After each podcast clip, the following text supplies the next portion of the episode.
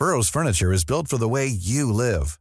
From ensuring easy assembly and disassembly to honoring highly requested new colors for their award-winning seating, they always have their customers in mind. Their modular seating is made out of durable materials to last and grow with you. And with Burrow, you always get fast, free shipping. Get up to 60% off during Burrow's Memorial Day sale at burrow.com slash ACAST. That's burrow.com slash ACAST.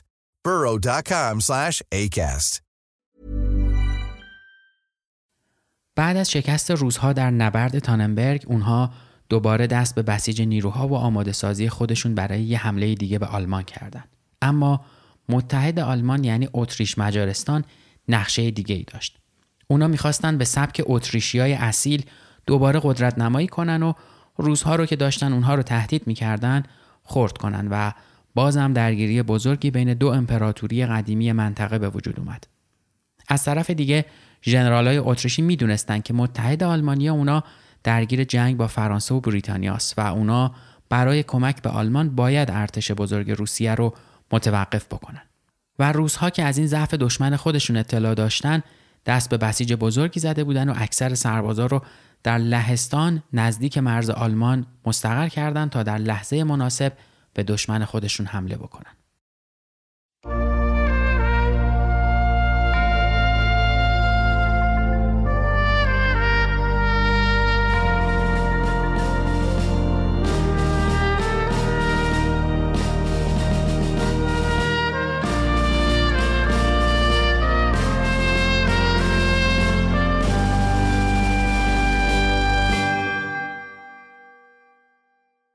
سلام امیدوارم که حالتون خوب باشه. من احسان طریقت هستم و شما به قسمت 73 پادکست پرچم سفید گوش می‌کنید. ما تو این پرونده مشغول بررسی جنگ جهانی اولیم و داریم درباره جنگ بزرگ یا نبرد بزرگ صحبت می‌کنیم. جنگی که هیچکس فکر نمی‌کرد بین کشورهای شروع بشه که پادشاه های اونها قوم و خیش و از اقوام مشترک بودن و چند هفته قبل با هم سر یه میز شام خورده بودن. قبل از اینکه برم سراغ این قسمت یک توضیحی رو درباره یک موضوعی بدم و بعد قسمت جدید رو با هم دیگه بشنویم. یه بخش جدید به پادکست پرچم سفید اضافه کردیم. یک سری تک قسمتی هایی به اسم زمیمه که هر چهارشنبه می‌تونید نسخه صوتی اون رو از همینجا در اپ های پادگیر بشنوید و نسخه ویدیویش رو هم از یوتیوب ببینید. زمیمه ها در واقع تک قسمت هایی که حول موضوعات تاریخ جنگ روایت می‌کنم و توی هر قسمت فرای پرونده که توش هستیم درباره یک موضوع صحبت میشه و درباره یک موضوع می‌تونید یک قسمت رو به طور مستقل بشنوید. قسمت ها کوتاه هستن و نسخه تصویری هم دارن و می‌تونید اونها رو از یوتیوبی که آدرسش رو توی توضیحات همین قسمت و از این به بعد در همه قسمت های دیگه می‌ذارم ببینید و نسخه صوتیش رو هم از همینجا طبیعتا بشنوید. هر چهار شنبه یک قسمت به اسم زمیمه.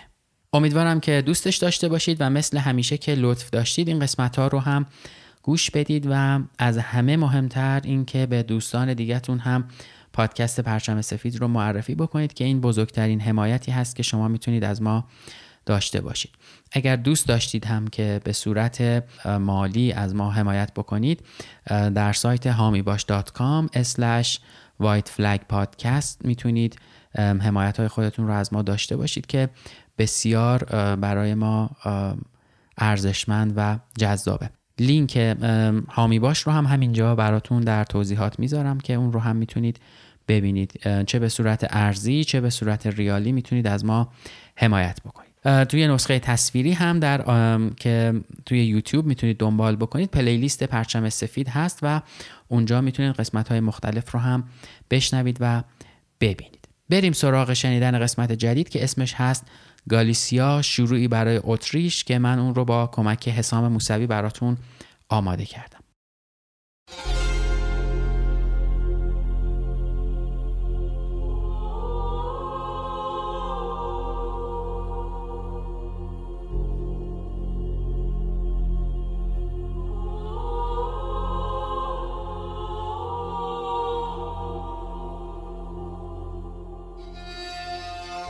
جنگ جهانی اول بین کشورهای اتفاق افتاد که شرایط مختلفی داشتند. از یه طرف در روسیه سالها بود مردم تلاش می‌کردن تا حکومت تزار رو سرنگون بکنن. تو اتریش مردم داشتن از موسیقی و کتاب لذت میبردن. آلمانی ها خودشون رو آماده جنگ می‌کردن و می‌خواستن از کل اروپا برتر باشن.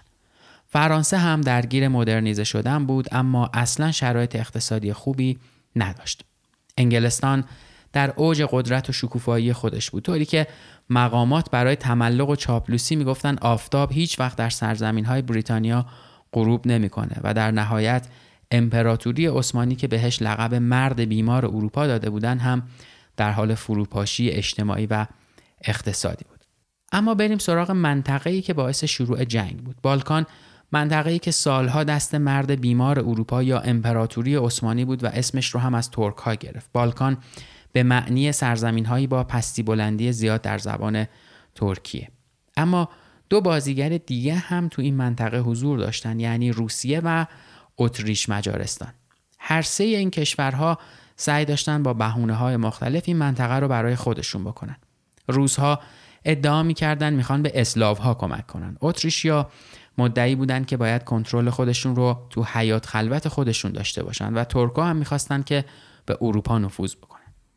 امپراتوری عثمانی که تزار در سال 1850 بهش مرد بیمار اروپا لقب داد وضعیت خوبی نداشتیم وسط. مردم مناطق مختلف این امپراتوری می‌خواستن که مستقل باشن. وضعیت اقتصادی هم که فاجعه بود. کشوری که زمانی بیشترین درآمد رو از تجارت داشت منزوی شده بود و کشورهای اروپایی مثل فرانسه و انگلستان جای اون رو گرفته بودن و همین باعث شده بود که این امپراتوری بیشتر از 200 میلیون پوند به بانکهای اروپایی بدهکار بشه. از طرف دیگه ارتش عثمانی دیگه قدرت سابق خودش رو نداشت و درگیریهایی که با مصر اتفاق افتاد این موضوع رو کاملا نشون می‌داد.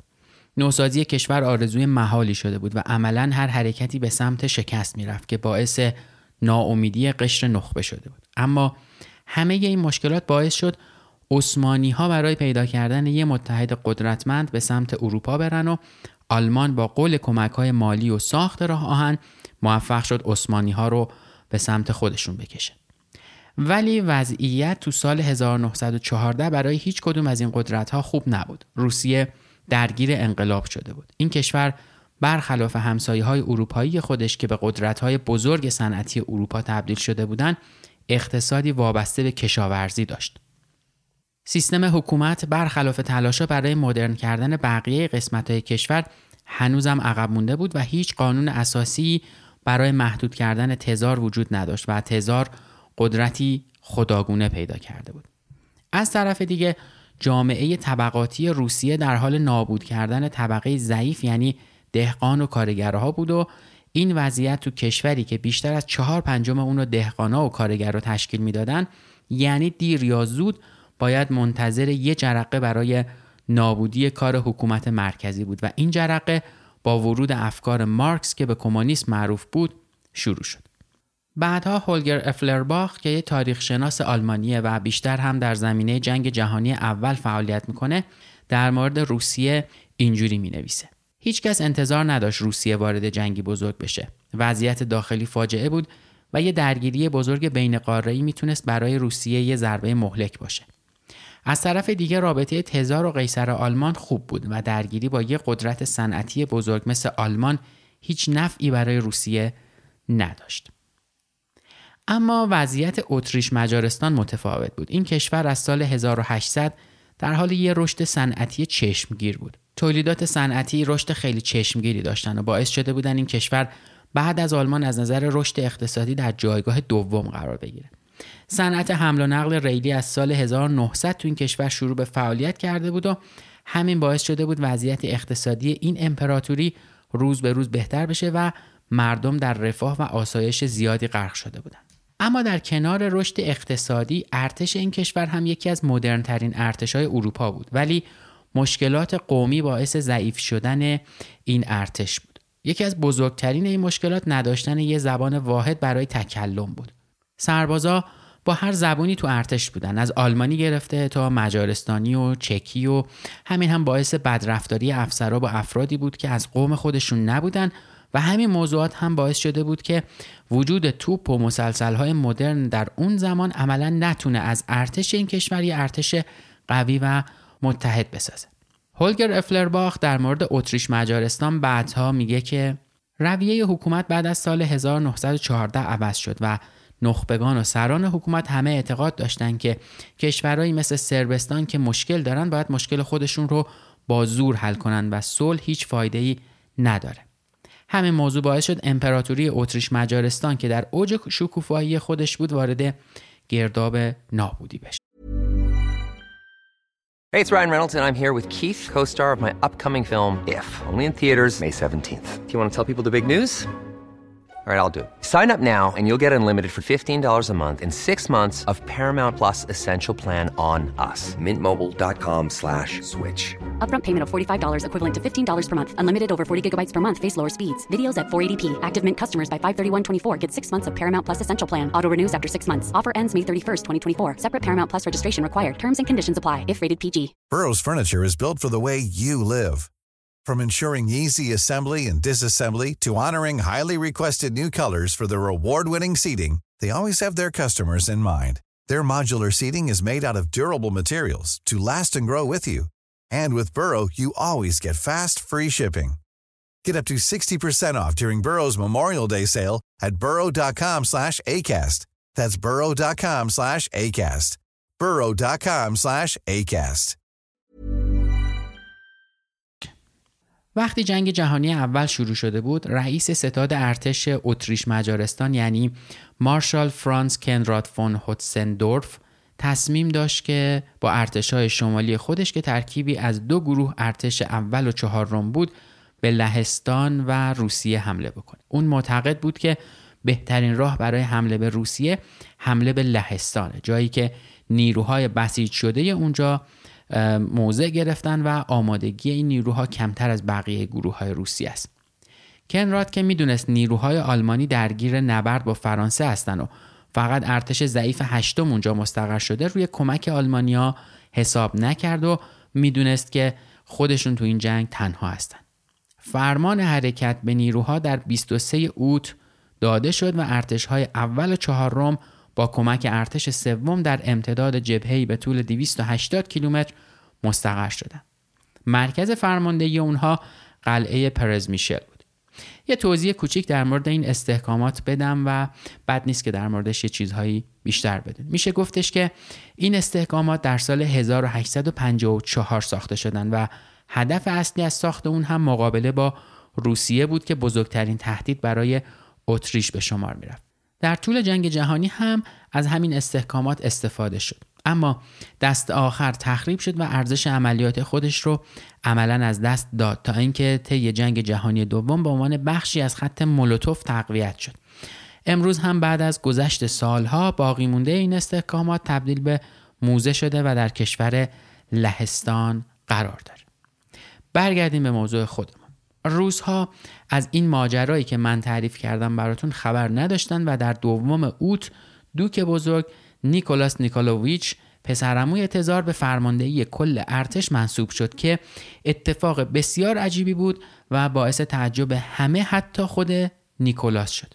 اون طی خدمت نظامی خود شهرت زیادی در آموزش نیروهای ارتش داشت اما فرماندهی یه ارتش هرگز به اون داده نشده بود و این ارتقای درجه برای همه غیر منتظره بود. ارتشای سوم، چهارم، پنجم و هشتم روسیه به گالیسیا اعزام شدند تا مقابل حمله اتریشیا به لمبرگ جلوی اونها رو بگیرن. بعدها مردمی که تو اون مناطق زندگی می‌کردن گفتن روزها روزانه 260 قطار برای حمل و نقل سربازا و تدارکات ارسال می‌کردن. از طرف دیگه اتریشیا فقط می‌تونستن 152 تا قطار در روز به منطقه ارسال کنند که اینجا روزها دست بالا رو داشتن. در 19 اوت اولین جرقه های جنگ زده شد. ارتش های هر دو طرف در حال پیشروی بودند که لشکر چهارم سوار نظام اتریش با لشکر دهم سوار نظام روسیه برخورد کرد و این برخورد باعث رقم خوردن بزرگترین نبرد سواره تاریخ شد. هرچند این نبرد تاثیر زیادی نداشت و هر دو طرف دوباره به محل استقرار خودشون برگشتن اما به هر حال تا اون زمان همچین نبردی در سطح سوار نظام اتفاق نیفتاده بود. پیشروی اصلی در 22 اوت اتفاق افتاد. طی این روز ارتش چهارم روسیه به سمت گالیسیا پیشروی کرد و طرف دیگه یعنی نیروهای اتریش مجارستان با عبور از رودخانه تنو مقابل روزها موضع گیری کردند 23 اوت برای روزها روز اصلا خوبی نبود صبح همون روز سپاه یکم تحت فرماندهی دانکن با سپاه چهارم ارتش روسیه درگیر شدن و قوای سوار نظام هر دو طرف همزمان مشغول جنگ در غرب شهر بودند. بعد از یه درگیری طولانی و خونبار ارتش روسیه با بینظمی فرار کرد و اتریشیا منطقه پولیچا رو اشغال کردند اما این تازه شروع کار بود و روزها در 24 اوت هم شکست سنگین دیگه ای خوردن و شهر اورزدوف رو از دست دادن و همه اینها به دلیل این بود که ایوانوف دستور داده بود روزها موقعیت دفاعی بگیرن. اما فرمانده جبهه که فرمان رو گرفته بود دستور پیشروی داد و همین باعث شد که اتریشی ها با محاصره روزها اونها رو تارومار کنن. روزها بعد از شکست های پیاپی در غرب نیروهای خودشون رو در شهر لوبلین مستقر کردند و آماده حمله اتریشیا بودن. اما باز هم بی برنامه بودن و بی برنامگی اونها کار دست روزها داد و سپاه های اول و دوم دانکن روز 26 نوامبر به اونها با شدت زیادی حمله کردند و روزها مجبور شدند به زاموشچ عقب نشینی کنند. اما این آخرین حرکت مهم تا 29 اوت بود و درگیری ها تا اون روز فقط تلفات روی دست روزها و اتریشیا گذاشت. طوری که قدرت رزمی هر دو طرف و مخصوصا اتریشی ها ضربه سنگینی خورد. روزها بعد از درگیری های خونبار 28 اوت اصلا آماده حمله دشمن نبودند و همین شد که اتریشیا با حرکت به سمت شرق نیروهای روس باقی مونده در زاموشچ رو دور زدن و دانکن موفق شد شهر کراسنوستاو رو اشغال بکنه. اما همونطور که قبلا هم گفتیم بی برنامه بودن برای اولین بار نبود که دامن اتریشی ها رو می‌گرفت و کمبود آزوقه باعث شد که پیشروی اونها متوقف بشه و روزها با استفاده از این فرصت تونستن که عقب نشینی کنن. وضعیت برای روزها اصلا خوب نبود. شرایط سیاسی داخل کشور فاجعه بود و مردم نسبت به حکومت دلسرد شده بودند و از طرف دیگه امید تزار به این بود که بتونه با جنگ وحدت ملی ایجاد کنه تا شاید با این کار سلطنت دودمان رومانوف ها رو زنده نگه داره. اما شکست های پی در پی ارتش روسیه وضعیت رو بدتر کرده بود. مردم از این وضعیت ناراضی بودند و همه این مشکلات رو به ضعف تزار نسبت می‌دادند و تزار هم برای کنترل مردم به ارتش دستور داد باید مقاومت کنند وگرنه فرد یا افراد خاطی اعدام میشه. همین وضعیت باعث شد فرمانده ارتش یعنی ایوانوف دست به مقاومت جدی بزنه و به فرمانده های هر سپاه دستور جنگ تا آخرین توان رو داد و خب این دستور هم مؤثر واقع شد و در جبهه جنوبی روسیه موفق شد پیروزی های خوبی رو به دست بیاره. Planning for your next trip? Elevate your travel style with Quince. Quince has all the jet-setting essentials you'll want for your next getaway, like European linen, premium luggage options, buttery soft Italian leather bags, and so much more. And is all priced at 50 to 80% less than similar brands. Plus, Quince only works with factories that use safe and ethical manufacturing practices. Pack your bags with high-quality essentials you'll be wearing for vacations to come with Quince. Go to quince.com/pack for free shipping and 365-day returns.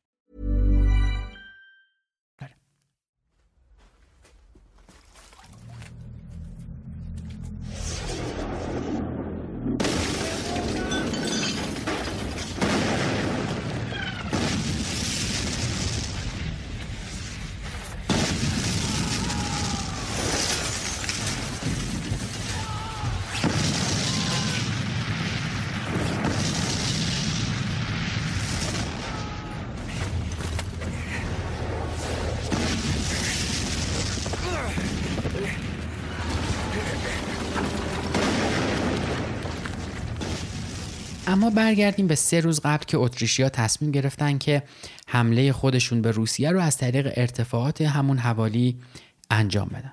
ارتش برودمن فرمانه حرکت رو گرفته بود اما اتریشی های در حال پیشروی متوجه شدن که روزها تو مسیر اونها در حال جلو اومدن هستن و درگیری شدیدی تو منطقه لیپا بین هر دو طرف در گرفت که باز هم بی نتیجه بود.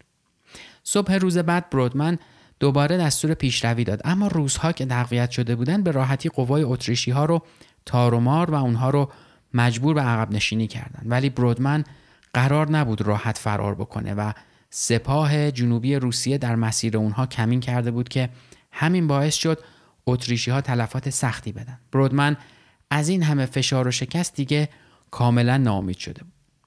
یکی از سربازای اتریشی بعدها در مورد وضعیت اون روز اینطوری میگه.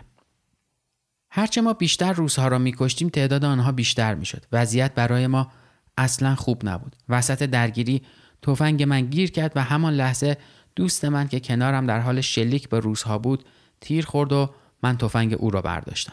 همه ترسیده بودند و هیچ کس امیدی به پیروزی نداشت. ما داشتیم به دست دهقانهای ریشو که چهره های ترسناکی داشتند سلاخی می شدیم و فرماندهان ارتش هیچ طرحی برای نجات ما نداشتند. اما شانس به اونها رو آورد و سپاه تازه نفسی که از سربستان رسیده بود موفق شد ارتش روسیه رو متوقف کنه. ولی این فقط یه شانس بود. روزها روز 29 اوت دوباره با قوای بیشتری به ارتش اتریش حمله کردند و اونها رو مجبور کردند تا به سرعت نیروهای خودشون رو برای عقب نشینی به خط لمبرگ آماده بکنن و به اونجا برسونن. کندرات که متوجه وضعیت خطرناک برودمن شده بود دستور داد تا افنبرگ خودش رو به سرعت با چهار لشکر پیاده و دو لشکر سواره به جنوب برسونه. اما همین فرصت به ایوانوف اجازه داد تا نیروهای زورسکی رو نابود بکنه و با جرأت به سمت شرق برونه یا حمله بکنه و قوای اتریش مجارستان رو در اونجا تارومار بکنه. و موفق شد که ارتش محاصره شده روسیه رو هم نجات بده و با ادامه حرکت خودش به افنبرگ خودش رو به اونجا برسونه و اونها رو نجات بده. وضعیت اما برای اتریشی ها هی بدتر از بد می شد. روز 8 سپتامبر ارتش چهارم اتریش مجارستان در خطر محاصره کامل بود و اتریشیا برای اینکه بتونن جلوی روزها رو بگیرن تعدادی از نیروهای خودشون رو از سربستان به شرق فرستادن. اما دیگه دیر شده بود روزها نیروهای افنبرگ رو در خطر محاصره قرار داده بودن و اون مجبور شد برای فرار از محاصره نیروهای خودش رو در قلعه پرزمیشل بذاره و فرار بکنه.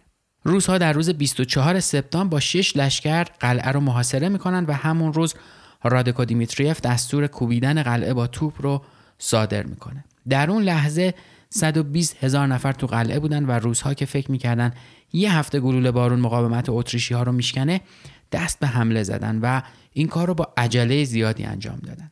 همین عجله کردن و شتاب داشتن باعث شد روزها با سه روز حمله حدود چهل هزار نفر تلفات بدن و هیچ دستاوردی هم نداشته باشن.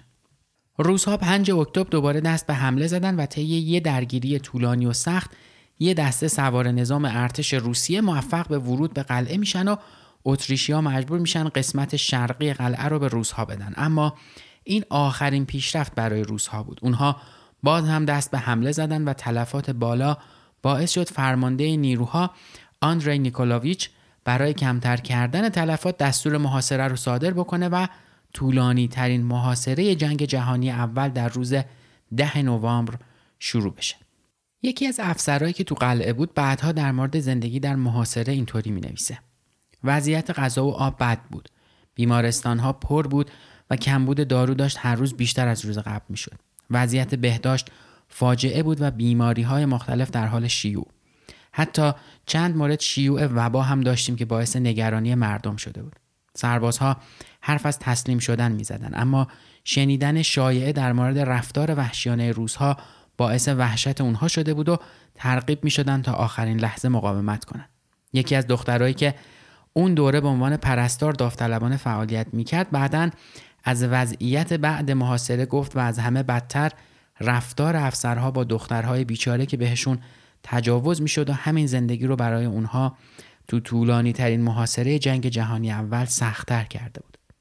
تلاش های دوباره ارتش اتریش مجارستان برای شکستن محاصره بی بود و فقط به ارتش این کشور داشت تلفات وارد می‌کرد. دست آخر سرمای زمستون باعث شد حرکت نیروهای اتریش کاملا متوقف بشه و نیروهای داخل قلعه دیگه عملا از دریافت هر کمک امدادی به طور کامل ناامید بشن و همین باعث شد اتریشیا که ناامید بودن دست به حمله بزنن تا شاید اینجوری بشه حداقل بخشی از نیروها از محاصره خارج بشن. اما روزها آماده این حمله بودن. اونها توپخونه خودشون رو آماده کرده بودن و درست قبل از حمله نیروهای اتریش گلوله بارون روزها شروع شد. اونها از سمت شمال به قلعه حمله کردن و اتریشی ها با تمام توان مقاومت می‌کردند اما بالاخره روز 19 مارس مجبور شدن باز هم به داخل قلعه برگردن سربازی که اون روز در عقب نشینی حضور داشت بعدها اینطوری حرف می‌زنه و اینطوری می‌گفت که ما هم رزمهای زخمی خودمون رو ول می‌کردیم و عقب نشینی می‌کردیم و آخرین چیزهایی که می‌دیدیم نگاه های اونها بود که از ما کمک می‌خواستن ولی کاری از ما بر نمیومد. مقاومت بالاخره شکسته شد و فرمانده اتریشی ها کومانسک دستور تسلیم نیروهای خودش رو صادر کرد و روز 22 مارس پادگان شهر با 11700 نفر تسلیم شد و در نهایت قلعه پرزمیشل سقوط کرد. این محاصره نزدیک به 200 روز طول کشید و باعث مردن خیلی از سربازها و مردمی که تو این استحکامات پناه گرفته بودن شد. کمتر از یه ماه بعد روز 25 آوریل تزار شخصا از این استحکامات بازدید کرد و دستور آماده بودن نیروها برای حمله بعدی به اتریش مجارستان رو داد. اما این فرصت هیچ وقت دست نداد و آلمانیا در 16 می با محاصره این قلعه تا 5 جوان قلعه رو پس گرفتن و عملا این استحکامات بعد از این درگیری ها کاملا ویران شد و دیگه ارزش عملیاتی خودش رو از دست داد.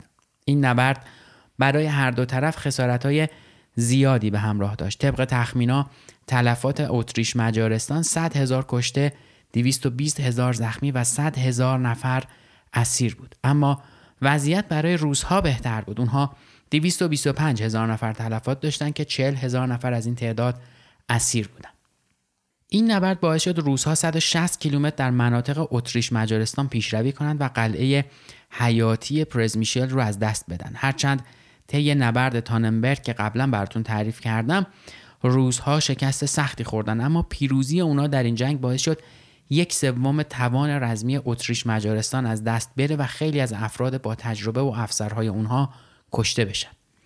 از طرف دیگه این پیروزی تاثیر بالایی در روحیه مردم روسیه داشت و باعث شد انتقادها نسبت به تزار و فرماندهی ارتش کم بشه.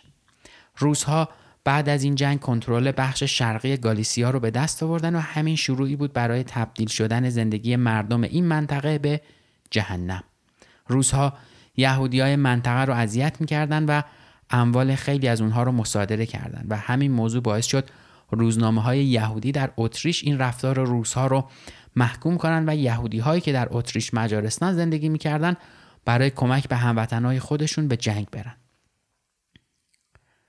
از طرف دیگه روزها شروع به اذیت کردن و آزار اقلیت های اوکراینی کردند تا اونها فرهنگ های قدیمی خودشون رو تغییر بدن. این منطقه سالها قبل متعلق به روزها بود و همین شد که اونها خودشون رو صاحب این منطقه می‌دونستند و هر جنایتی رو مجاز طوری که فرمانده روزها ژنرال الکسی بروسلیف موقع ورود به این مناطق اعلام کرد این مناطق شاید در دستان اتریش مجارستان باشد اما در واقع در گذشته برای روسیه بوده و ما باید هر طور که شده این منطقه را زیر پرچم روسیه متحد کنیم بروسلیف اولین فرماندار این منطقه بود و در اولین حرکت شروع به همکاری نزدیک با لهستانی های منطقه و حتی تأسیس مدارس مخصوص برای اونها کرد و در عوض لهستانی های منطقه شروع به همکاری با روزها کردند. بروستیف دستورهای مختلفی داد تا کنترل منطقه کاملا دست روزها باشه. اون قوانین اتریش مجارستان در شهر رو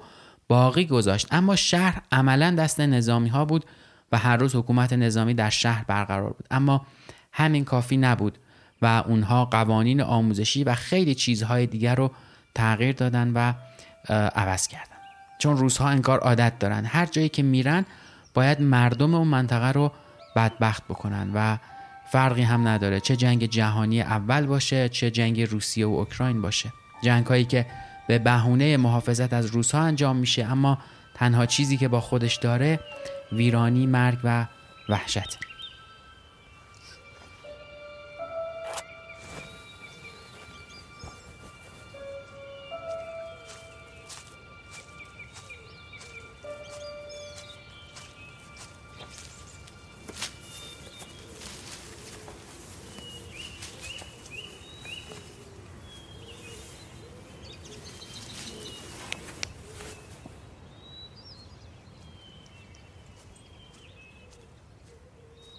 توی این قسمت به نبرد گالیسیا رفتیم. نبردی که اولین حضور پررنگ اتریش مجارستان در جنگ بود اما نتایج بدی به همراه خودش داشت و باعث شد آلمانی ها متوجه بشن هیچ وقت نمیشه روی اتریش مجارستان به عنوان یک ارتش خوب حساب باز بکنن. این قسمت در اوایل بهمن 1401 منتشر میشه و همونطور که گفتم از این به بعد چهارشنبه ها می‌تونید قسمت های مختلفی رو به صورت تک موضوعی و فارغ از پرونده هایی که توش هستیم بشنوید و از یوتیوب ببینید. خیلی ممنون که این قسمت رو گوش کردید و با من و حسام همراه بودید. پادکست پرچم سفید درباره یکی از سیاه ترین که در تاریخ بشر رخ داده و میلیون ها نفر کشته زخمی و آواره به جا گذاشته. موضوعی به نام جنگ.